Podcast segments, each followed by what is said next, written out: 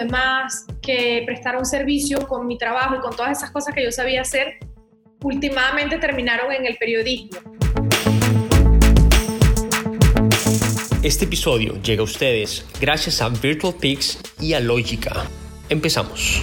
Hola, ¿qué tal? Soy Ismael Triviño y bienvenidos a una nueva edición de The Millennial Way Show. Hoy tenemos una invitada realmente fascinante. Es periodista, nacida en Venezuela, orgullo hispano, hace poco ciudadana estadounidense, de las pocas periodistas que han logrado el éxito en medios nacionales en los Estados Unidos y con NBC, ahora al frente de su propia plataforma multimedia de contenidos enfocada en eh, diversidad y contando historias completamente auténticas, Go Like. Nuestra invitada es ganadora del premio Peabody Award. También es speaker de la plataforma TED, de los TED Talks, con más de 12 millones de vistas. Ahora, autora de su bestseller Perfectly You, que cumple de hecho en estos días un año, está de aniversario. Mariana Atencio, Mariana, gracias por estar en The Millennial Way Show.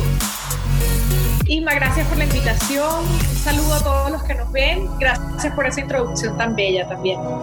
Mariana, antes de hablar de tu libro y del aniversario de tu libro, nos encantaría conocer un poco de, los inicios de Mariana antes de llegar a, a NBC, antes de los huracanes, las protestas, los tiroteos y los breaking news. ¿Cómo era la vida de Mariana y cómo nace esa pasión por el periodismo? Cuando la gente me ve, me ve en Instagram, me ve en la pantalla o en un escenario, mucha gente siempre se imagina que es que uno nació así o que todo ha sido fácil, ¿no? La vida con un filtro, como digo yo. Pero realmente la vida es sin filtro y todos nos hemos caído. Eh, por eso me encanta tu pregunta y me encanta hablar de mis orígenes y de los momentos donde también he dudado de cuál era el norte para que ustedes se vean reflejados en mí. Yo pues tuve una infancia muy, muy linda, muy bonita en Caracas, Venezuela, sobre todo porque vengo de una familia con unos padres abnegados, con unos valores familiares de perseverancia, de determinación y sobre todo de ponerle mucho valor a la educación. En mi casa fue una casa donde el, privilegio que se nos daba no era en la forma de una cartera de marca o un reloj o nada que ver. O sea, mis papás se esforzaron mucho, como digo yo, por abrirnos las puertas del mundo, a pesar de que yo viví toda mi vida en Venezuela, no, no fui a un colegio americano ni nada, yo iba a mi colegio de monjas, pero se esforzaron en darnos el regalo de el inglés, a pesar de que estábamos en Venezuela, enviándonos a, campamentos aquí en Estados Unidos en los veranos. Yo siempre empiezo mi TED Talk, el viral que comentaste, así. O sea, a los siete años mi papá me dijo, te voy a mandar a un lugar cuando se acaba el colegio, en las vacaciones, donde nadie habla español para que aprendas inglés. Y yo dije, ¿a dónde voy a ir? ¿A Miami? ¿A Orlando? Y no, no, él montó un avión de Caracas a Brainerd, Minnesota, que para los que no sepan, o sea, el lago donde uno se bañaba, del otro lado, y que, ¿qué es eso del otro lado? Eso es Canadá del otro lado. Y que con razón este agua está tan fría de este lado, porque era helio. Entonces, eh, poco a poco, a medida que yo fui creciendo, vi esas oportunidades. Mis amigas siempre me decían, porque yo era muy estudiosa, precisamente por esa formación de casa eh, Mariana, tú sí, en venezolano decimos galla, tú sí eres nerd, tú sí eres galla, vas a seguir estudiando, pero yo siempre lo vi como un regalo y como una manera de superarme. Eh, mi papá, de hecho, que ya falleció, eh, entre sus tantas cartas que nos enviaba a, estos campamentos y escuelas, me escribió, con, las grandes, con los grandes privilegios vienen grandes responsabilidades. Demuéstrame que lo puedes hacer. Entonces, esa fue digamos, la formación que yo tuve, que a lo largo de muchos años eh, en Venezuela y luego en la universidad me llevaron siempre a aspirar a la excelencia en todo lo que yo hacía. Ahora, ¿cómo escogí el periodismo? Pues eh, yo decía siempre, si yo pusiera todas las cosas que a mí me gusta hacer en una licuadora, yo no sabía para qué servían, pero las metí todas allí y salió una periodista de la licuadora. Porque a mí me gustaba escribir, a mí me gustaba el teatro, a mí me gustaba la oratoria, hablar en público, me gustaba mucho comunicarme y como crecí en los tiempos convulsionados de una Venezuela que clamaba justicia social, que clamaba cambio, porque si bien obviamente no estoy de acuerdo con el régimen que está ahorita, sí era una Venezuela donde había una brecha social que se hacía cada vez más grande y eso hay que reconocerlo. Entonces, esas ganas de hacer algo que ayudara a los demás, que prestara un servicio con mi trabajo y con todas esas cosas que yo sabía hacer, últimamente terminaron en el periodismo. No fue fácil porque incluso cuando a mí me daba hasta pena decirle a mis papás que yo quería ser periodista, porque ya en ese momento estaban cerrando canales de televisión y los periodistas estaban siendo atacados, etcétera. Entonces, mi mamá siempre me decía, ay, hija, no quieres ser dentista y, va, y puedes tener tu propia consulta y puedes tener tus hijos y abres nada más ciertas horas al día. Y yo decía, nada en contra de los dentistas, pero yo no quiero estar con la mano metida en la boca de la gente todo el día, no, no es lo mío. Eh, y entonces, pues nada, estudié comunicación social en Venezuela, en la universidad, porque creía mucho en seguir formándome en mi país, en esa formación humana de Latinoamérica que es única. Y fue en medio de protestas contra el gobierno, movimiento estudiantil, ya represión fuerte de parte del gobierno Hugo Chávez, cierre de canales de televisión, donde yo me di cuenta en la calle, en la lucha de calle por la democracia, que yo tenía vocación de periodista. Mira, qué interesante, qué interesante. Luego de Venezuela, ¿Cuál fue el mayor reto y aprendizaje antes de llegar a, NBC? Siempre digo, eh, me mudé a Miami sin nada, sin conocer a nadie, en el escalafón más bajito de los medios en Univision. Yo llegué, yo en mi entrevista dije, yo quiero estar en cámara, y me dijeron, bueno, en cámara no te vamos a ofrecer nada. Hay una opción para que entres en el equipo digital, que en el momento además lo digital ni siquiera era tan importante, te estoy hablando hace 10 años. Eh, hay un puesto en el, grupo digital y si tú quieres tomar ese espacio, y era literal llenando las páginas, o sea, escribiendo, eh, configurando, llenando las páginas de política, etcétera. Entonces, pues yo tomé la oportunidad porque sabía que en Univision podía crecer y justamente ese, ese era mi reto. Estoy en un lugar donde no quiero estar, donde obviamente no es mi, mi objetivo estar aquí, ¿no? Estar llenando páginas de cultura, comunidad, política, no sé qué, yo me quedaba hasta las no sé qué de la mañana llenando todas las columnas y la información, pero ¿cómo lo puedo usar para llegar a donde quiero? ¿Cómo lo puedo usar como escalón? Que es lo que yo siempre le digo a la gente y lo cuento mucho en el libro. No te dejes regir por las circunstancias, utiliza las circunstancias del lugar donde estás para llegar a lo que quieres. Y literalmente eso fue lo que yo hice. Yo compré mi propia cámara, una camarita, y esto fue, yo digo que yo era youtuber antes de YouTube, porque esto era pesandito YouTube. Me compré mi propia cámara, me compré mi propio trípode, y entonces le di a la gente digital, yo sé que yo tengo que llenar todas estas páginas, pero yo también quiero estar en cámara, entonces ¿por qué no me invento como un formato digital de unas cápsulas que yo puedo ofrecer? Y yo iba por la calle haciendo entrevistas yo sola con mi trípode de mi cámara y con un micrófono de esos que tenía un cable y le preguntaba a la gente reacciones de las noticias del día, lo editaba yo misma, o sea, yo me enseñé a editar también eh, me vine evidentemente antes de eso con una beca para estudiar periodismo acá, o sea, tenía esa formación de, la universidad, pero como sabes, en la universidad te enseñan clases, pero realmente el aprendizaje de verdad es haciéndolo. Entonces le digo mucho a la gente que demuéstrenle a sus jefes, así sea que sea trabajo adicional, que ustedes son capaces de hacer eso que quieren y, y llegar a ese sueño, ¿no? Qué interesante, qué interesante. Mariana, al hacer el crossover en tu carrera, el crossover, el paso de, habla hispana a habla anglo, hablar inglés en el, en, eh, ser hispana, ser latina en un mercado anglo, ¿qué tan complejo fue? Porque entiendo que eh, incluso alguna vez te, mencionaron que si podías eh, lucir un poco menos latina. ¿Es eso cierto? ¿Y, ¿Y, cómo fue ese episodio y cómo reaccionaste? Bueno, luego de Univision, yo ya ahí también me di cuenta que habiendo empezado desde digital a donde llegué, ya yo incluso había a veces en ciertas vacaciones de Jorge Ramos, me había sentado a hacer ancla del noticiero nacional, pero que ya me di cuenta que no iba a crecer más. Entonces también creo que es bien importante para la gente que te sigue aquí, que nos escucha, entender los ciclos y cuando uno ha cumplido un ciclo en un lugar, para ya pues irte a otro para que luego incluso ahí te valoren más, ¿no? Cuando, si quieres regresar o lo que sea. Entonces ahí fue cuando yo dije, bueno, tengo que irme a inglés, tengo que hacer este crossover, tengo el inglés para hacerlo. Era casi empezar de cero, era empezar viajando por todo el país y el mundo con una maleta en un avión todo el tiempo, cuando ya yo había estado de ancla y en una posición más cómoda, pero sentí que era el momento de hacerlo.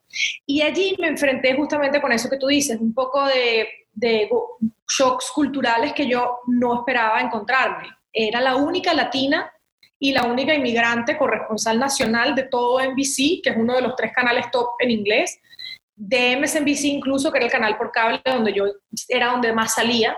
Y justamente antes de ir a la cena de los corresponsales de la Casa Blanca, es el, uno de los episodios que más polémica ha suscitado de mi libro, eh, me llama una jefa por teléfono, yo estaba aquí en mi cocina y me dice, ¿ya sabes qué te vas a poner?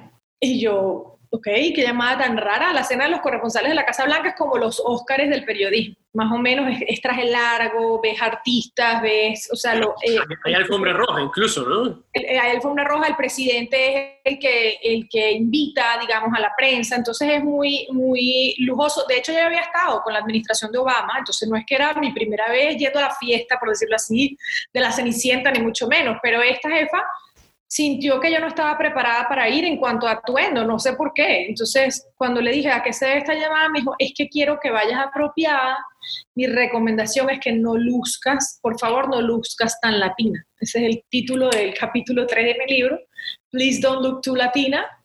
Eh, yo creo que en medio de, de hecho, el debate racial que estamos teniendo en Estados Unidos en este momento, es importante mencionar eso. Todos sufrimos de discriminación de alguna manera, y yo no estoy diciendo que pobrecita yo que sufrí de discriminación, no, yo sé que yo soy eh, muy privilegiada de muchas maneras, pero hay todavía ese tipo de comentarios de cómo nos ven, no nada más a los afroamericanos, sino también a los latinos en estos círculos que hay que combatir. En el momento, esta mujer hasta me dijo, eh, yo le dije, pero ¿qué significa no luzcas tan latina?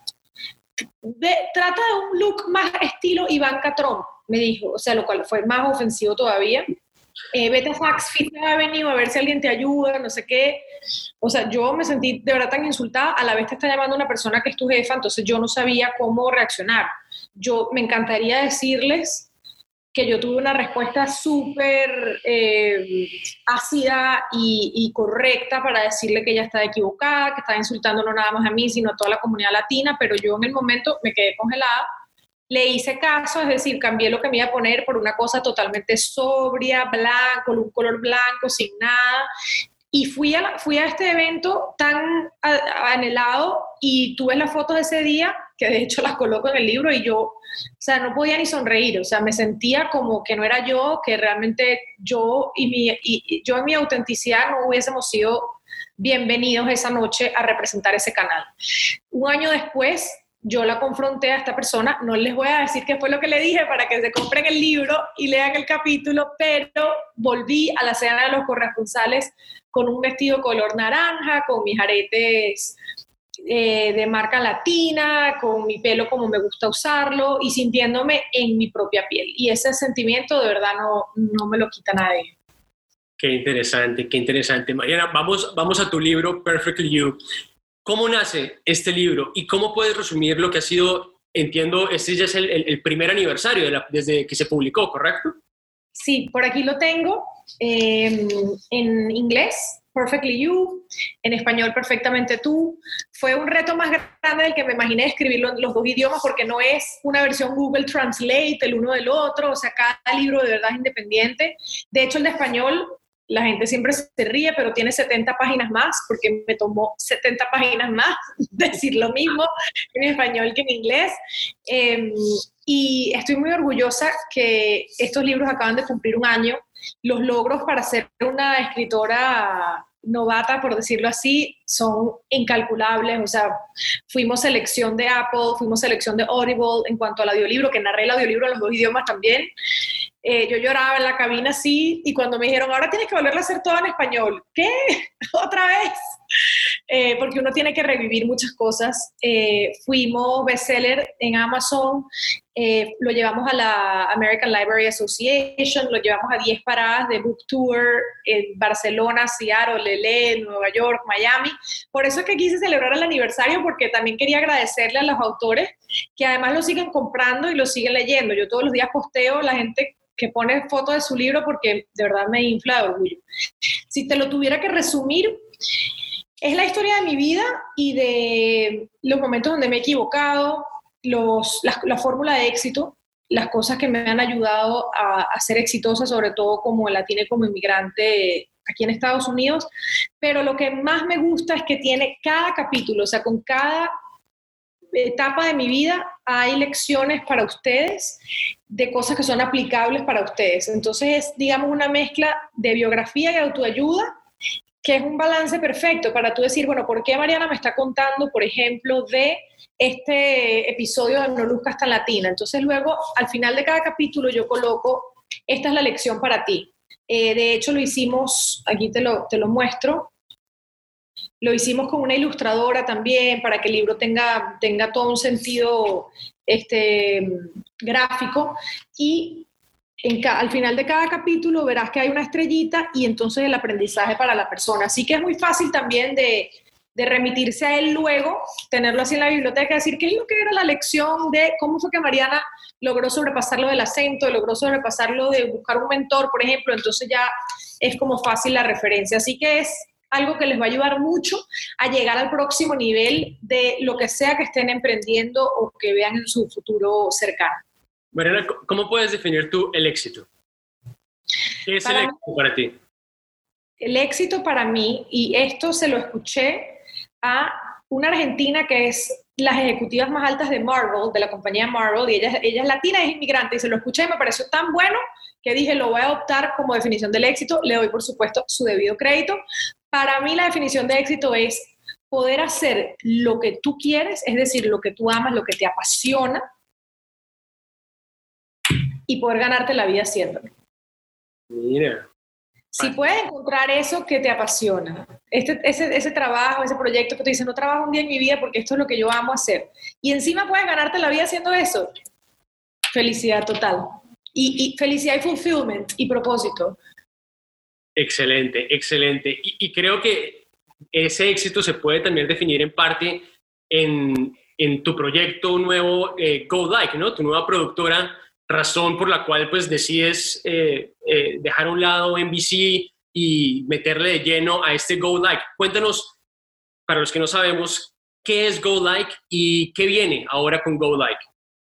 Gracias por la pregunta. Eh, yo tengo ya, tenía mm, como 10 años trabajando en medios nacionales, a nivel nacional, en español, en inglés, todo lo que hemos hablado. Eh, había hecho documentales, el premio Pibori me lo gané por una investigación, hice un documental de una hora de la libertad de expresión en América Latina, es decir, había hecho you name it, como dicen en inglés, de todo en televisión, pero siempre tenía como esas ansias de contar las historias exitosas de los latinos y de los inmigrantes, que yo sé que existen, que yo sé que son espectaculares y que a todo el mundo les va a encantar enterarse de ellas, pero que yo encontraba dentro de muchos de estos canales que obviamente son estructuras y compañías muy formales y muy burocráticos, etcétera, y muy, eh, digamos, son más tradicionales, encontraba siempre resistencia para poder hacerlo a mi manera.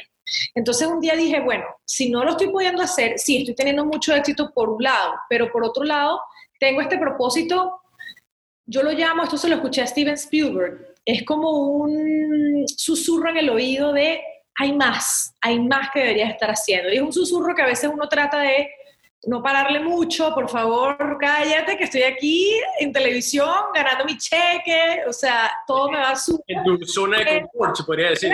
Ya, era mi zona de confort, pero, pero este susurro, si, si uno realmente lo escucha, ese es como tu instinto de, de, propósito, de, de, por qué estoy aquí al final del día en este mundo, por qué me fui de Venezuela, por qué tanto sacrificio, etcétera. ¿Qué debo hacer yo con mi potencial que me va a hacer realmente feliz? Para mí, de verdad, se resume en historias positivas y sobre todo que enaltezcan a la comunidad latina. Tengo la posibilidad y el gran privilegio de poder hacerlo en inglés y para una audiencia anglo, porque ya he demostrado en ratings, en premios, etcétera, de que puede ser así. Y conseguí, por decirlo así, la aliada perfecta, porque a veces a uno le da miedo dar esos saltos al vacío, sola, pero es como que si vas agarrado en la mano de alguien, no te da tanto miedo. Conseguí la aliada perfecta en mi socia, que se llama Mirna. Ella empezó siendo mi mentora en Univision, tenemos ya más de 6, 7 años de amistad, y esa mm, orientación de su parte eh, terminó poco a poco convirtiéndose en, ya va, las dos creemos muchísimo en esto, las dos hemos encontrado éxito, pero a la vez ganas de hacer más, ¿por qué no unimos fuerzas para hacerlo? Y ella y yo siempre hablábamos de Go Like. De hecho, es un hashtag que yo comencé a usar en redes, Go Like Mariana, para animarme. De cada, de hecho, los, los takeaways, las claves del libro que te comenté de cada capítulo, justamente se llaman Go Like acá. O sea, desde hace más de, imagínate, este libro salió ya hace un año y yo lo escribí hace por lo menos año y medio, dos. O sea, ya desde hace dos años yo tenía esto entre ceja y ceja. De hecho, los libros salen publicados bajo Go Like. Así que le digo a ella siempre, bueno, nuestro primer producto ya es un éxito, así que todo lo demás que emprendamos seguramente va a ser igual. Y el objetivo es contar esas historias positivas con el toque latino que sabemos hacerlo de varias maneras. Es darnos cuenta lo que ya sabemos, pero que en medios tradicionales todavía yo creo que ellos no han llegado ahí, que las audiencias están en distintas partes y hay que saberles llegar en distintos formatos y distintas maneras con esas historias. Son el, ok, el TED Talk ha sido un éxito, más de 13, casi ya está casi en 13 millones de, de vistas en el mundo, de traducción más de 13 idiomas. O sea, hay un público global que quiere escuchar este mensaje. Entonces, ¿cómo podemos? Una arista importante de la empresa son los, son los discursos, charlas, conferencias. ¿Cómo podemos agarrar esa fórmula de TED y convertirlo en algo mucho más masivo, disponible a la gente y que responda a lo que se necesita eh, editorialmente en cuanto a mensaje. Lo segundo es otro libro, por supuesto, no fue también con este, que ya estamos escribiendo otro, que va a ser una sorpresa porque es distinto, pero en eso está también otro reto y me tiene muy emocionada. Y lo tercero, por supuesto, es televisión. Al final, esa es mi base, esa es mi, esa es mi formación y vamos a salir en televisión con proyectos, pero súper emocionantes de, de, cómo contar estas historias latinas, conectar el mundo y ser puente entre Latinoamérica y Estados Unidos. Qué interesante, qué interesante todo eso con Go Like. Y Mariana, ¿y, ese proyecto de televisión ya lo tienes pensado eh, en, en, algún canal en particular o todavía no, no se ha llegado a ese punto? Mira, grabamos piloto, eh, fuimos, we shopped around, como dicen, fuimos a mostrarlo a varios canales. De hecho, fuimos a un festival muy importante que se llama Real Screen de, de televisión, donde ya te invitan y tú presentas a varios canales del proyecto. El interés ha sido increíble. Por supuesto, ocurrió algo llamado coronavirus y por ahora está en pausa porque el tema de la televisión creo que está sufriendo, no creo, sé que está sufriendo una transformación, yo creo, temporal para adaptarse a, a los tiempos de ahora. Eso no me queda duda, con el canal que sea, yo estoy no, estoy casi segura cuál va a ser, pero no lo puedo revelar todavía. Va a salir para adelante cuando ya otra vez se pueda viajar y la televisión se mueva de nuevo. Pero lo bonito ha sido justamente decir, bueno, justamente no pusimos todos nuestros huevos en una misma cesta, sino que diversificamos la oferta y eso nos permite también ahora ser mucho más ágiles en, términos virtuales con lo que estamos haciendo en términos de conferencias. De hecho, te puedo decir que estoy preparando una super conferencia porque me piden siempre empresas. O sea, yo di hace unas semanas Microsoft, etcétera. O sea, me piden siempre empresas para hablarles a sus empleados, CEOs, etcétera. Y entonces le dije a Mirna, y hablamos, bueno, por, o sea, si los CEOs nos están pidiendo esto, ¿qué tal dárselo a nuestra comunidad que justamente son, ok, los secretos de los CEOs, pero ahora para ti. Entonces eso es lo que estamos preparando, que va a ser muy chévere. Qué interesante, qué interesante. Mariana, tú al comienzo de esta entrevista hablabas un poco de, de, de, tu familia y lo importante que ha sido tu familia pues desde el inicio de tu, de tu carrera.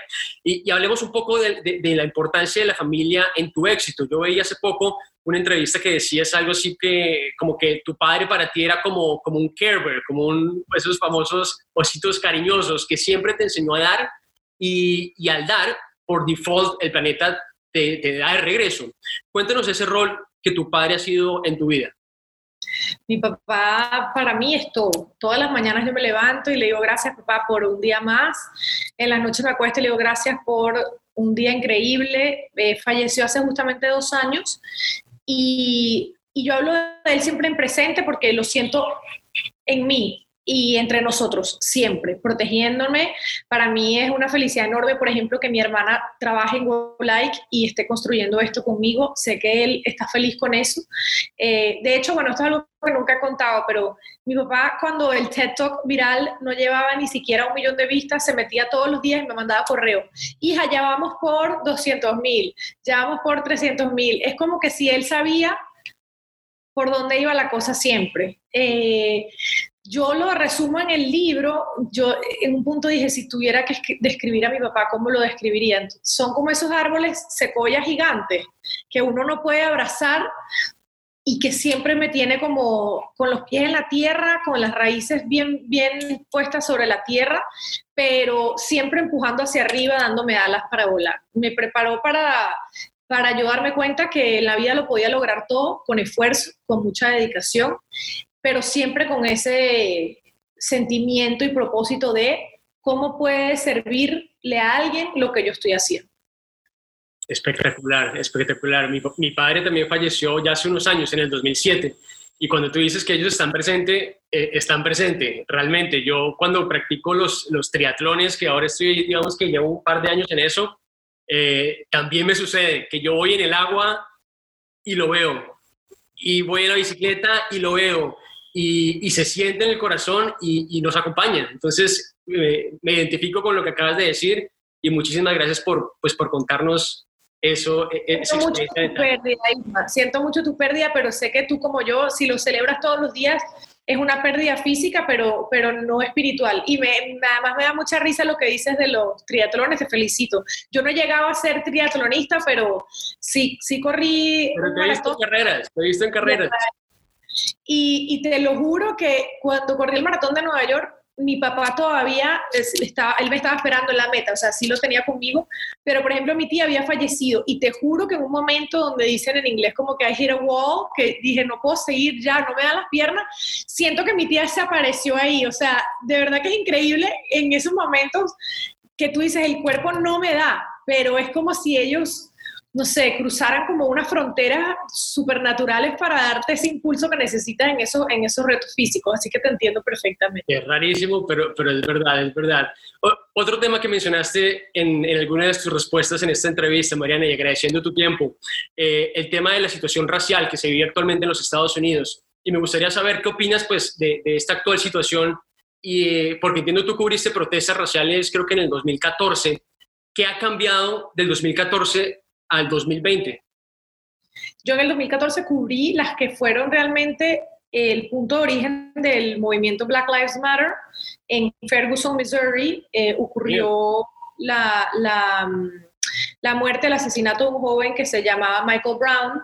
Este, fue la primera vez que yo vi gas lacrimógeno, incendios, o sea, lo mismo que estamos viendo ahorita, yo lo viví literal durante varias semanas, no nada más en el verano, también en el invierno, o sea, estuve allá eh, involucrada y metida en esa comunidad cubriendo eso durante mucho tiempo. Este, te digo que no me sorprende lo que está pasando porque son temas que le va a costar mucho a este país y yo lo veo con todo el respeto y con toda la perspectiva de decir, estoy aprendiendo sobre el tema, eh, porque nada más tengo 12 años en este país. Son heridas que le va a costar mucho sanar a este país.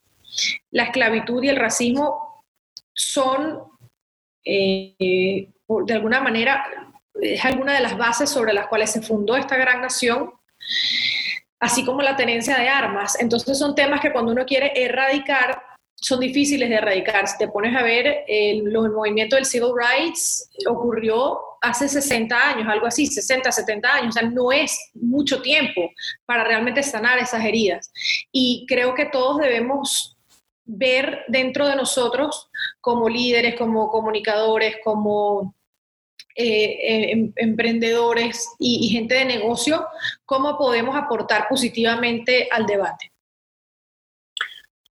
Última pregunta, y agradeciendo tu tiempo, Mariana, ¿cuál sería tu recomendación, tu tip para esa nueva generación de jóvenes que te ven en este momento, en esta entrevista, em, y te ven logrando ese sueño americano, porque es un sueño americano literalmente, eh, para que crean y luchen por sus sueños, por sus propios sueños?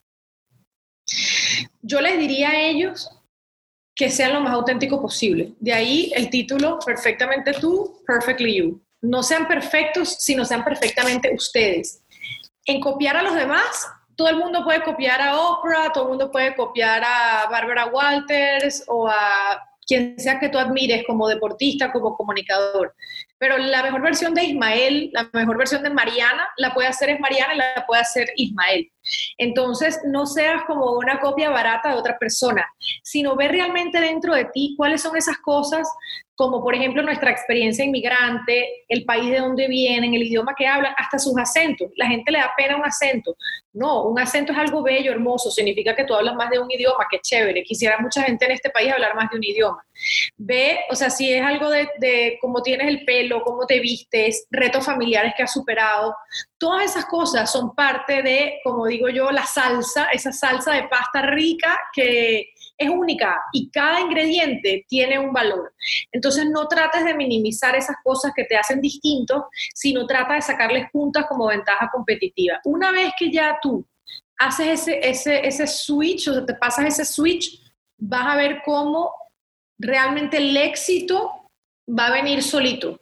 Una vez que tú comienzas a sacarle punta a todas esas cosas que te hacen a ti único.